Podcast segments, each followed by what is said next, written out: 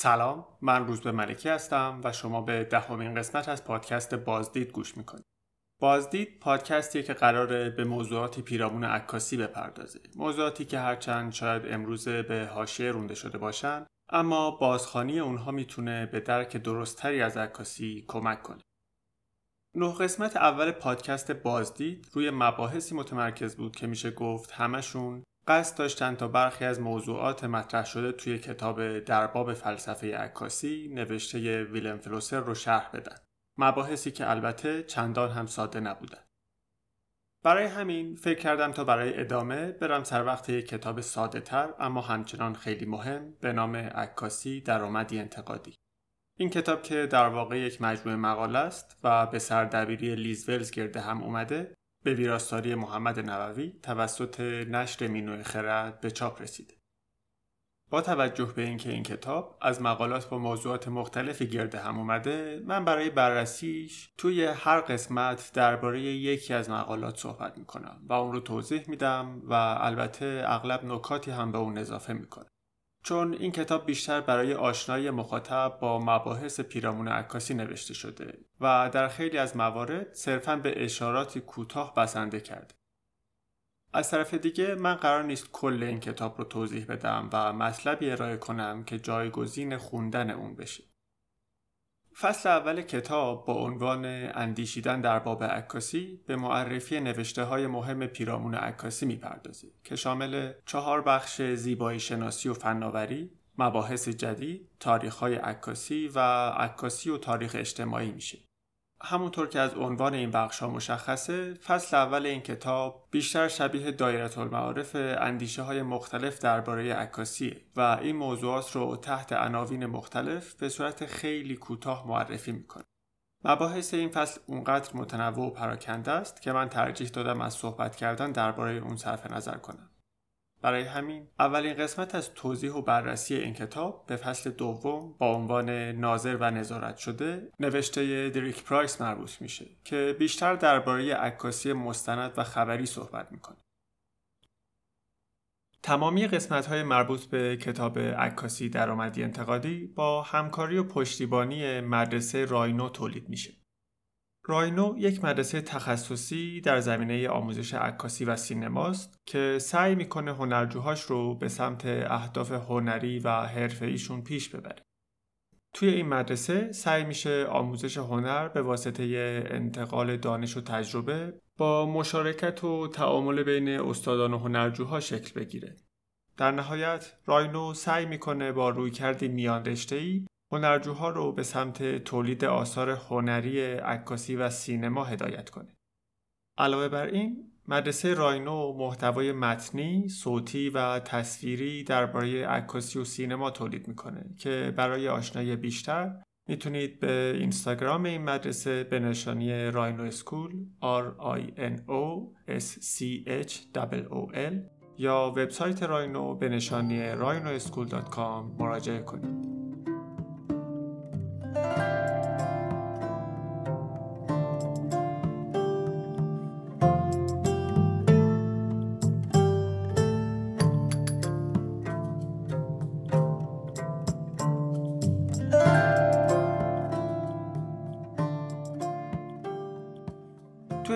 فصل دریک پرایس روی عکاسی مستند متمرکز شده با این حال همونطور که می‌دونیم نمیشه این حوزه رو به راحتی از عکاسی مطبوعاتی، عکاسی سفر و عکاسی جنگ جدا کرد. از طرف دیگه اساسا خود عکس به تنهایی نمی‌تونه اطلاعات کافی برای دستبندی خودش در اختیار ما قرار بده. مثلا یک عکس جنگ می‌تونه با قرار گرفتن توی روزنامه به عکس مطبوعاتی تبدیل بشه یا اینکه توی موزه قرار بگیره و حتی بخشی از میراث فرهنگی به حساب بیاد. این اتفاق می‌تونه برای عکس خانوادگی، عکس روزمره و خیلی از عکسهای دیگه هم بیفته. به گفته پرایس هرچند اغلب افراد سعی می‌کنن تا عکاسی مستند یا مستند نگاری رو یک شکل، ژانر، سنت، سبک یا گونه ای از فعالیت در نظر بگیرن اما تلاش برای صورتبندی نگاری و قرار دادن اون توی این دسته ها بیفاید است. از طرف دیگه به گفته ابیگل سالامان میشه تمامی عکاسی قرن 19 هم رو مستند در نظر گرفت. همونطور که می‌دونیم از ابتدای اختراع عکاسی دوربین برای ثبت گستره وسیعی از موضوعات مورد استفاده قرار می گرفت. از پورتره گرفته تا خیابان، از نقشه برداری تا عکاسی منظره، از مشاغل مختلف تا کارکردهای علمی، از تمامی موجودات زنده تا جسد انسان. اما اگه بشه همه این عکس ها رو مستند در نظر گرفت نسبت دادن چنین عنوانی به عکس ها چه کارکردی می‌تونه داشته باشه؟ برای ایجاد تمایز بین این تصاویر پرایس پیشنهاد می‌کنه علاوه بر خود تصویر به زمینه و کارکرد عکس هم توجه کنیم و با توجه به برایند همه این اطلاعات عکس رو به عنوان عکس مستند بپذیریم یا اون رو رد کنیم. برای شروع بحث می‌تونیم به عکاسی مطبوعاتی اشاره کنیم. میشه گفت عکس مطبوعاتی همیشه به همراه متن ارائه میشه و قصد داره یک رویداد رو روایت کنه. جالب اینجاست که واژه ژورنالیسم هم توی دهه 1830 یعنی تقریبا همزمان با اختراع عکاسی وارد زبان انگلیسی شد. با این حال رونق گرفتن ژورنالیسم مصور با عکس تا عمومیت پیدا کردن چاپ هافتون یعنی دهه 1880 طول کشید. در ضمن همونطور که می‌دونیم در نهایت با همهگیر شدن فکس نوری توی دهه 1930 و امکان انتقال عکس از نقاط مختلف جهان جریان مدرن عکاسی مطبوعاتی شروع شد. اما در همون ابتدای شروع دوره شکوفایی این جریان با ورود تلویزیون به عرصه مستند و خبری هر دوی این حوزه ها با بحرانی جدی روبرو شدند. در مقابل عکاسی مطبوعاتی که اغلب یک رویداد رو روایت می‌کنه عکاسی مستند سعی می‌کنه یک وضعیت رو بازنمایی کنه که خب البته کار پیشرهتریه و بستر ارائه متفاوتی هم نسبت به تصاویر مطبوعاتی داره. اما فارغ از مسئله تفاوت‌های موضوعی و نهادهای ارائه دهنده عکاسی مستند و مطبوعاتی هر دوی این عکاسی ها مدعی بودند که نسبتی با امر واقع برقرار می‌کنه و چشماندازی اصیل و دقیق از جهان رو در اختیار مخاطب قرار میدن. امر واقع یکی از اون مفاهیم پیچیده و سخته که توضیحش کار ساده نیست اما ما به عنوان مخاطب عکاسی کافی کمی دربارش بدونیم. به طور کلی امر واقع پدیده مبهم و در عین حال تغییر ناپذیره که ما حضورش رو پذیرفتیم. اما می‌دونیم که در دسترس ما قرار نداره و نمی‌تونیم اون رو به زبان بیاریم یا مشاهده کنیم. یعنی امر واقع برای ما به خودی خود یک چیز درک ناشدنیه. با این حال امر واقع همیشه ما به ازای بیرونی فیزیکی داره که این بروز برای ما قابل درکه. برای همین عکاسی همیشه ادعا کرده که نسبتی با این بروز فیزیکی برقرار می‌کنه. و نه تنها می‌تونه اون رو ثبت کنه بلکه می‌تونه وجوهی از اون رو به ما نشون بده که ما تا به حال ندیدیم. می‌تونیم این مسئله رو با یک مثال توضیح بدیم. به طور کلی تا میانه قرن بیستم اگر مخاطب یا منتقد می‌خواست به اصالت عکس خبری یا مستند شک کنه اگه خبری از منتاج و کلاژ نبود باید ساختگی بودن یا صحنه پردازی تصویر رو بررسی می‌کرد. مثلا میشه به عکس آرتور روتشتاین یکی از عکاسان اداره حفاظت کشاورزی توی سال 1936 اشاره کرد. که توی اون یک عکس از جمجمه گاو ثبت شده بود که بر روی علفزاری قرار داشت. اما در موقع عکاسی روتشتاین جمجمه رو برداشت و چند متر اون طرفتر روی زمین خاکی خشک قرار داد و یک عکس دیگه هم ثبت کرد. البته عکس دوم یعنی عکسی که روی زمین خشک گرفته شده بود به دلیل تاثیرگذاری بیشتر مورد استفاده اداره حفاظت کشاورزی قرار گرفت.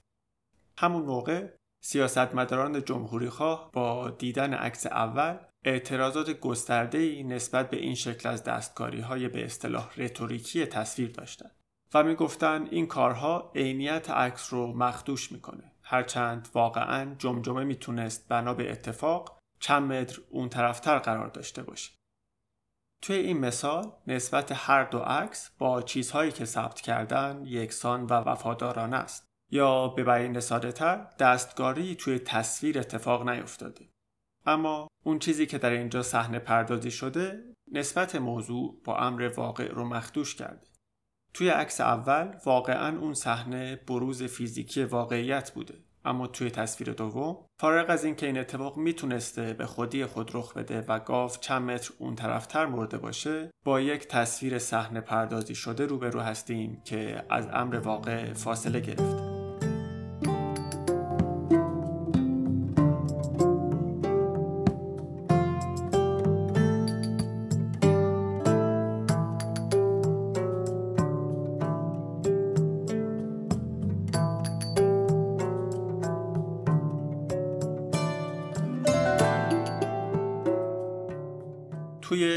اول قرن بیستم عکاسی مستند بدون دستکاری یا عکاسی مستند اصیل با قراردادهای عجیبی درگیر بود. برای مثال توی خیلی از مجلات عکس ها میبایست بدون بریده شدن و به همراه حاشیه نگاتیو به چاپ می رسیدن تا به این ترتیب حداقل تأثیر ویراستار در برش عکس از بین می رفت. یا مثلا حتی در مورد نور فلاش هم قراردادهایی بحث شده بود. چون بعضی ها معتقد بودند که نور فلاش سراحتی به تصویر میده که ممکنه موضوع رو پررنگتر و تاثیرگذارتر از چیزی که هست جلوه بده. اما جالب اینجاست که با وجود تمام این قراردادهای دست و پاگیر عکاسی مستند تا نیمه اول قرن بیستم همچنان زیبایی شناسی کلاسیک و ترکیب بندی خوب از ویژگی های مثبت عکس مستند به حساب می اومد. رعایت اصول زیبایی شناسی و ترکیب بندی احتمالاً به دلیل تاثیرگذاری و ماندگاری تصویر توی ذهن مخاطب مورد استفاده قرار می گرفت.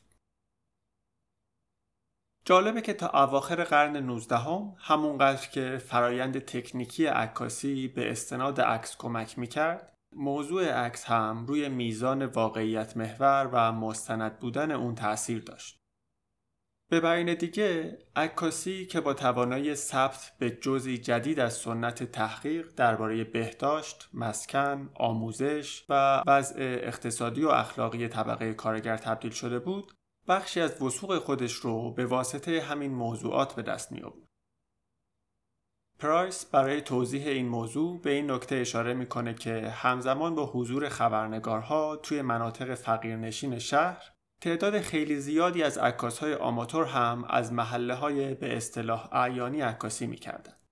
ولی با توجه به موضوعیت متفاوت و عدم وجود نهاد ارائه دهنده این عکس ها نه تنها عکس مستند به حساب نمی اومدن بلکه اتفاقا اغلب افراد ساکن در این محله ها عکاس ها رو مزاحم به حساب می آورده. یعنی همون افرادی که دیدن پایین دست خودشون رو دوست داشتن اغلب از عکاسی شدن زندگی خودشون خوشحال نمی شدن. به این ترتیب هرچند تقریبا تمامی عکس های قرن 19 هم رو می‌شد مستند به حساب آورد با این حال فقط برخی از اونها که به موضوعات مشخصی اشاره داشتن مستند در نظر گرفته می شدن. از طرف دیگه نهادهایی که چنین تصاویری تولید می‌کردند یعنی سازمان های دولتی، روزنامه ها، و گروه های خیریه نهادهایی بودند که اساس کارشون بر روی بستر اعتماد مخاطبین بنا شده بود. به این ترتیب استناد و وسوق عکاسی درگیر سگانه سازوکار تکنیکی دوربین، موضوع عکاسی و نهاد بود. مثلا زمانی که یک آرشیو دولتی یک مجموعه عکس از یک گروه بزهکاری رو کنار هم قرار می‌داد، ثبت دقیق جزئیات توسط دوربین موضوع پایین دستی بزهکار و نهاد دولتی هر سه سهمی توی واقعیت محور بودن این تصاویر ایفا می کردن که هیچ کدوم به تنهایی از پس اون بر نمی اومدن. از طرف دیگه از نظر پرایس فارغ از موضوع و نهاد چیزی که عکاس های مستند رو از دیگر عکاس ها جدا می کرد این بود که عکاس های مستند باور داشتند که دارن برای بهبود اوضاع نابسامان موضوعاتشون تلاش می‌کنن و صرفا برای سیر کردن چشم عده بیرون این اوضاع عکاسی نمی‌کنن. این باور که دقیقا معلوم نیست از کجا اومده و میشه بهش شک کرد عملا طبقه مرفه رو از موضوعیت عکاسی مستند حذف می‌کرد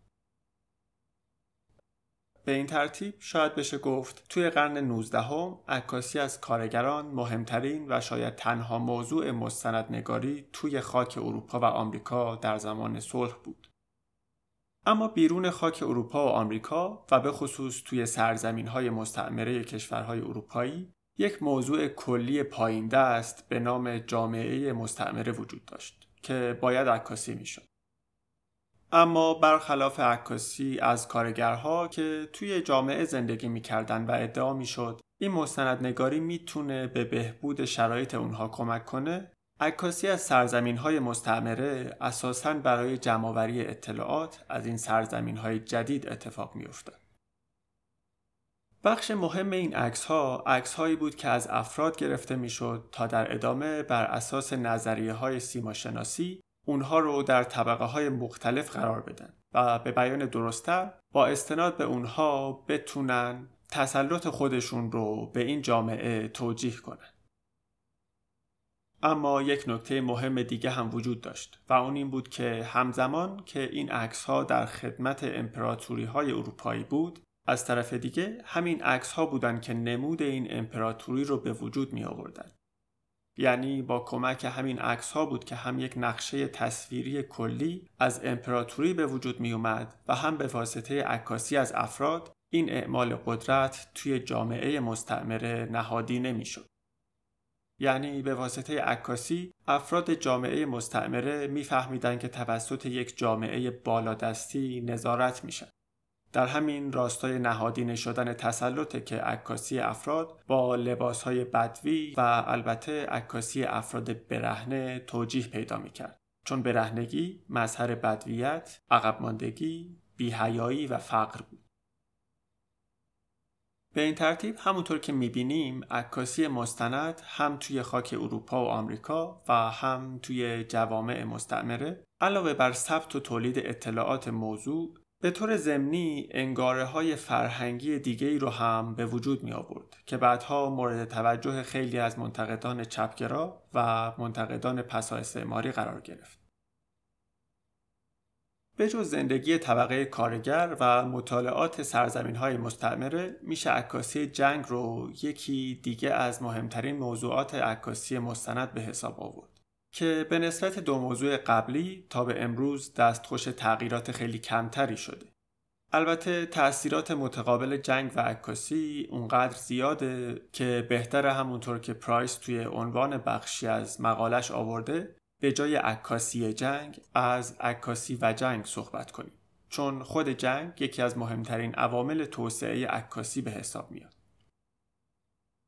راجر فنتون اولین عکاس جنگ بود که مدت کوتاهی از جنگ کریمه رو توی دهه 1850 به تصویر کشید که البته به واسطه مناسبات تکنیکی نتونسته بود مصائب جنگ رو بازنمایی کنه. در ادامه و توی دهه 1860 جنگ داخلی آمریکا اولین جنگی بود که در تمام مدت جنگ عکاسهای زیادی مشغول ثبت اون بوده. مهمترین عکاس این جنگ متیو بریدی بود که البته عکاسهای مختلفی رو در خدمت داشت و عکسهای اونها رو با نام خودش به عنوان صاحب امتیاز عکس منتشر می‌کرد. به این ترتیب میشه گفت تا اواخر قرن 19 هم عکاسی از کارگرها، مطالعات سرزمین های مستعمره و عکاسی جنگ سه شاخه اصلی حوزه مستندنگاری به حساب می اومدن.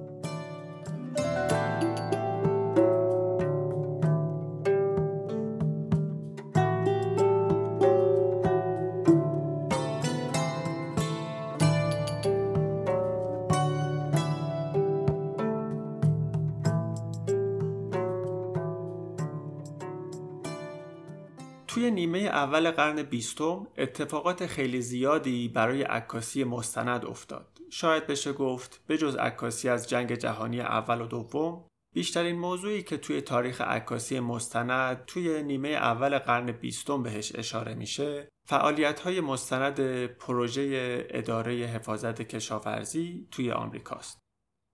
این اداره توی سال 1935 به سرپرستی روی استرایکر تأسیس شده بود و مسئولیتش تهیه تصاویری بود که برای تایید و مصور کردن گزارش های مکتوب کشاورزی به کار می‌رفت. یعنی قرار بود کنار متن ارائه بشه. این کار که به گفته پرایس مهمترین نمونه یک پروژه بزرگ مستندنگاری با حمایت دولت به حساب میاد تعداد زیادی از عکاسان مهم تاریخ عکاسی رو توی خودش جا داده. برای مثال واکر ونز، داروتیا لانگ، راسل لی، آرتور روتشتاین و بنشان از جمله عکاسهای اداره حفاظت کشاورزی بودند. هرچند مهمترین وظیفه این افراد تهیه تصاویری از کارگران در حال کار بود اما توی اغلب تصاویر ارسال شده بیش از اینکه مخاطب افراد در حال کار رو ببینه افرادی رو می‌بینه که با رنج زندگی خودشون رو سپری می‌کنن و گاهی به دلیل شرایط بد مجبور به مهاجرت میشن تا به عنوان کارگر فصلی در جای دیگه ای مشغول به کار بشن. به این ترتیب تصاویری که قرار بود سند کار و زحمت مردم آمریکا باشند و در کنار گزارش های متنی جای بگیرن به واسطه برخورد صمیمی با موضوعاتشون تناقضی رو توی پروژه اجتماعی عکاسی مستند نشون دادن. چون این تصاویر که اتفاقا میشه روی کرد عکاس ها رو هم توش پیگیری کرد به شکل یک رنج مشترک افراد در زمانها و مکانهای مختلف خودشون رو نشون دادن. و اتفاقا بیش از معنای سریح و استناد به افراد حاضر توی عکس تصویری رازآمیز و حتی جهان شمول رو به مخاطب عرضه می کنن. به این ترتیب وجود این همه خانش متفاوت از این تصاویر که اتفاقا خیلی از نقاش ها و نویسنده ها هم از اون الهام گرفتن مانع از این می‌شد که خانش سریح مورد نظر اداره کشاورزی اتفاق بیفته.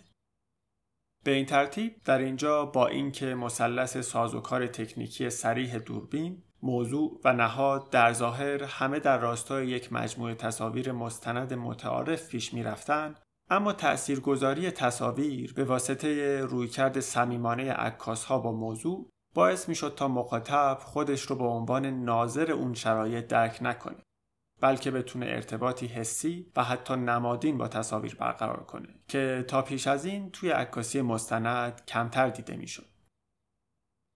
اما فارغ از اتفاقاتی که توی عکاسی مستند میافتاد این شاخه از عکاسی تا حدود جنگ جهانی دوم همیشه درگیر موضوعات کلیشه‌ای بود به طور کلی میشه گفت از اواخر دهه سی عکاسی مستند هم داشت کم کم از موضوعات کلیشه‌ای خودش دست می‌کشید و به سمت کندوکاو زیست فرهنگی و زندگی روزمره پیش می‌رفت. از اواخر دهه سی و با شروع جنگ جهانی دوم با توجه به ورود جنگ به داخل شهرهای مهم اروپا دیگه جنگ و موضوعات اجتماعی توی یک مکان گرده هم اومده بودن. توی این دوره خیلی از های جنگ همزمان که به جنگ می پرداختن از مردمی که ناخواسته درگیر جنگ شده بودند و فقر و آوارگی رو تجربه می هم عکس می گرفتن. به این ترتیب مرز مشخصی که تا پیش از این بین عکاسی مستند اجتماعی و عکاسی جنگ وجود داشت در زمان جنگ جهانی دوم تا حدود زیادی از بین رفت.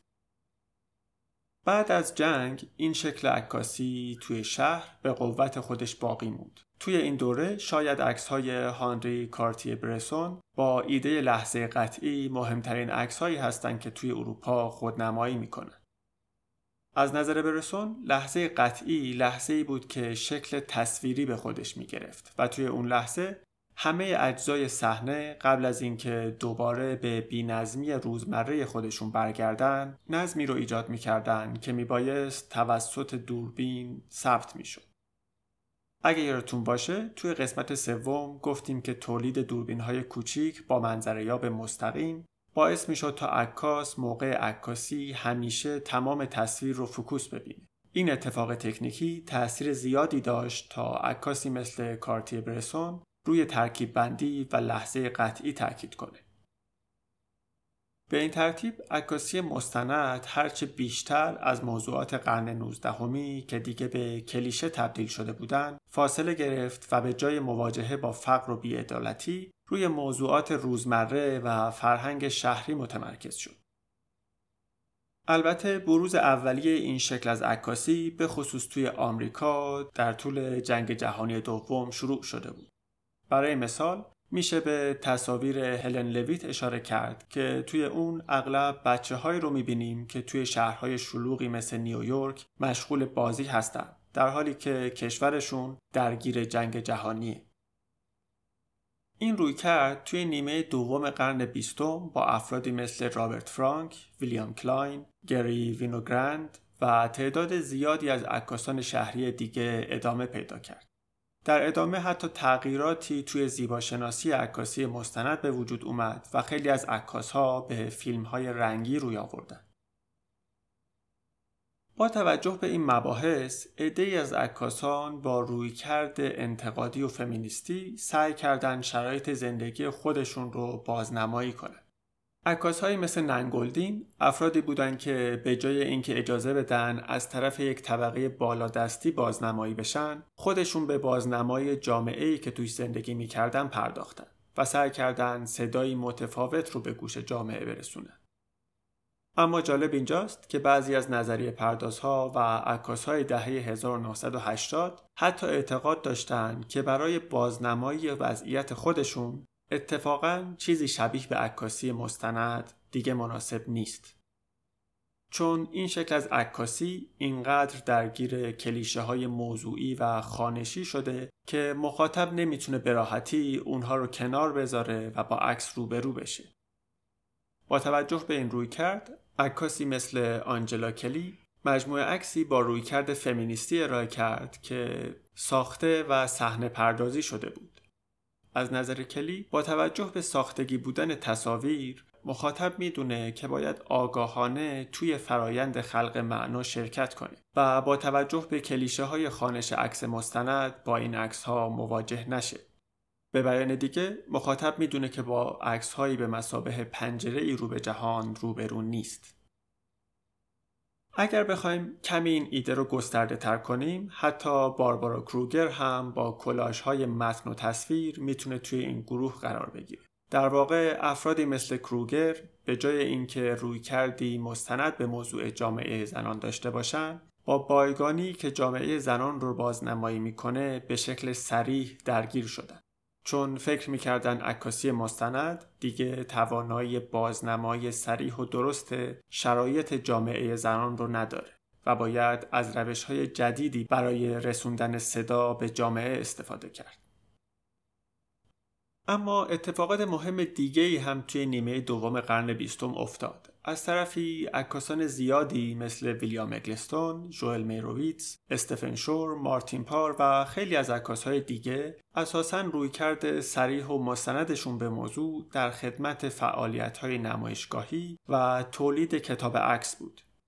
همونطور که می‌دونیم عکس های این افراد با اینکه روی کردی سریح و مستند دارن اغلب برای بهبود اوضاع ثبت نمیشن و صرفا بازنمایی فرهنگ اجتماعی هستند. با این حال پرایس اشاره می‌کنه که حتی سباستیا اوسالگاتو که شاید جدیترین عکاس مستند اواخر قرن بیستم باشه و اغلب برای بهبود اوضاع موضوعاتش عکاسی می‌کنه پیش از اینکه تصاویرش رو توی کتاب منتشر کنه عکسهاش رو توی نمایشگاه ارائه می‌داده از طرف دیگه با ورود به دوره دیجیتال عکاس های مطبوعاتی با مشکل کم شدن کنترل عکاس ها روی تصاویرشون روبرو بوده. با امکان دستکاری دیجیتال خیلی از تصاویر بدون هماهنگی با عکاس توسط ویراستار روزنامه و مجله تغییر می‌کرد و حتی دستکاری می‌شد. به این ترتیب خیلی از های مطبوعاتی هم به سمت ارائه نمایشگاهی و کتاب عکس گرایش پیدا کردند. تا به این ترتیب هم از دستکاری عکس ها توسط نهادهای خبری خلاص بشن و هم تا حدی بتونن از خانشی که نهاد به تصویر تحمیل می‌کنه فرار کنن. به این ترتیب توی نیمه دوم قرن بیستم با تعداد زیادی عکاس خبری و مستند روبرو میشیم که روی ارائه نمایشگاهی و کتاب عکس متمرکز هستند. یکی دیگه از مباحثی که پرایس به عنوان یکی از اتفاقات مهم اواخر قرن بیستم بهش اشاره می‌کنه نقدیه که بودریار درباره ماهیت جدید امر واقع و امر اصیل مطرح می‌کنه. از نظر بودریار توی دنیای نمایش این فرض که یک واقعیت بیرونی وجود داره و بعد از اون به تصویر کشیده میشه باید مورد بازبینی قرار بگیره. بودریار توی دهه 1990 ادعا می‌کنه که امروزه دیگه همه چیز برساخته است و حتی توی یک مقاله مشهور ادعا می‌کنه که جنگ خلیج فارس اتفاق نیفتاده. طبعا منظور بودریار این نیست که جنگی وجود نداشته بلکه مسئلهش اینه که چیزی که از طریق رسانه ها به عنوان جنگ خلیج فارس و تمامی اتفاقات سیاسی پیرامونش بازنمایی شده اساسا کاملا مغایر با اتفاقیه که واقعا توی جنگ افتاده و طبعا ما به اونها دسترسی مستقیم نداریم. با این حال وقتی صحبت از تصویر دیجیتال میشه همونطور که انتظار میره پرایس به نظریه های پیرامون عکس به عنوان نشانه نمایه‌ای اشاره می‌کنه. و تقابل عکاسی دیجیتال و آنالوگ رو در ردی می‌دونه که توی تصویر آنالوگ وجود داره ولی توی تصویر دیجیتال نمیشه اون رو پیگیری کرد. یعنی خود پرایس دوباره واقعیت بیرونی رو به شکل ساده شده درک می‌کنه و توجهی به مباحثی که خودش از بودریار نقل می‌کنه نداره. شاید بشه گفت پرایس با این کار خودش رو در کنار مخاطبین عام عکاسی قرار میده که همچنان وجود یک امر واقع بیرونی رو پذیرفتن. در نهایت نکته که پرایس بهش اشاره می‌کنه اینه که ما همچنان از نظر فرهنگی مایلیم عکس رو به عنوان مدرک بپذیریم. یعنی برای ما این مسئله پذیرفته شده که اصالت عکس بیش از اینکه وابسته به ماهیت دیجیتال یا آنالوگ تصویر باشه به سازوکار فعالیت های اجتماعی و فرهنگی بستگی داره که عکاسی رو به وجود آورده در واقع روی کرد ما در مواجهه با عکس خبری یا مستند مشابه روی کردمون در مواجهه با یک خبر متنیه. مثلا فرض کنید هواشناسی اعلام می‌کنه که امروز هوای اصفهان آفتابی بوده. قطعا توی این عبارت ردی از آفتابی بودن اصفهان وجود نداره و ما صرفا به واسطه اعتمادی که به این خبرگزاری داریم میپذیریم که اصفهان امروز آفتابی بوده. حالا اگر یک تصویر هم به این خبر اضافه بشه ما لزوما اعتمادمون بیشتر جلب نمیشه چون فکر نمی کنیم دلیلی برای اشتباه بودن این خبر وجود داشته باشه. جالب اینجاست که پرایس هم مثل خیلی از نظریه پردازهای دیگه به انتقال پذیری سریع تصویر دیجیتال و تأثیر اون روی عکاسی خبری و مستند اشاره ای نمی‌کنه. انتقال سریع تصویر سریع مثل تصویر خبری یا مستند از این جهت مهمه که خیلی وقتها این سرعت انتقال حامل معنی استراره مثلا همین مسئله جنگل سوزی که ما هر ساله باهاش درگیر هستیم رو در نظر بگیرید فرض کنید ما خبر جنگل سوزی زاگروس رو بشنویم و تصاویر آرشیوی از آتش سوزی جنگل های گلستان یا حتی تصویر آرشیوی از آتش سوزی توی همون جنگل رو ببینیم که ده روز پیش اتفاق افتاده و گستردگی خیلی کمتری داره. اینجا هرچند وسوق خبر به جای خودش باقی مونده اما استراری که قرار بود به واسطه تصویر به همراه خبر منتقل بشه تقریبا کاملا از بین رفته. حفظ و انتقال این استرار دقیقا همون عاملیه که امروز شهروند خبرنگار رو در جایگاه مهمی قرار میده. به بیان دیگه ما به یک تصویر خیلی شسته و رفته و با حرکات نرم که به دقت تدوین شده احتیاج نداریم تا از اهمیت آتش سوزی جنگل ها با خبر بشیم. بلکه اتفاقا مهمتره که یک نفر در حال راه رفتن با موبایل یک فیلم از این اتفاق تهیه کنه و در عرض چند ساعت به دست چند میلیون مخاطب برسونه. هرچند در نهایت اغلب هیچ کدوم اونها به واکنش درخور توجهی ختم نمیشه. البته عدم اشاره به تأثیر تکنولوژی های دیجیتال بر اشکال جدید عکاسی مستند و خبری و مهمتر از اون عدم اشاره به تأثیر تکنولوژی بر بایگانی و نظام کنترلی شاید به این دلیل باشه که پرایس بحثش رو تا اواخر قرن بیستم ادامه میده و به اتفاقات بعد از سال 2000 اشاره ای نمی‌کنه. در نهایت میشه گفت که مقاله پرایس با اینکه به سرعت از خیلی از مباحث عبور می‌کنه و خیلی از گفتههاش رو هم میشه توی خیلی از مقالات مشابه پیدا کرد اما مباحث خوبی رو درباره عکاسی مستند رویکرد انتقادی به اون و ارتباط این حوزه با سازوکار نظارت مطرح می‌کنه که می‌تونه برای ما به عنوان مخاطب عکاسی مفید باشه.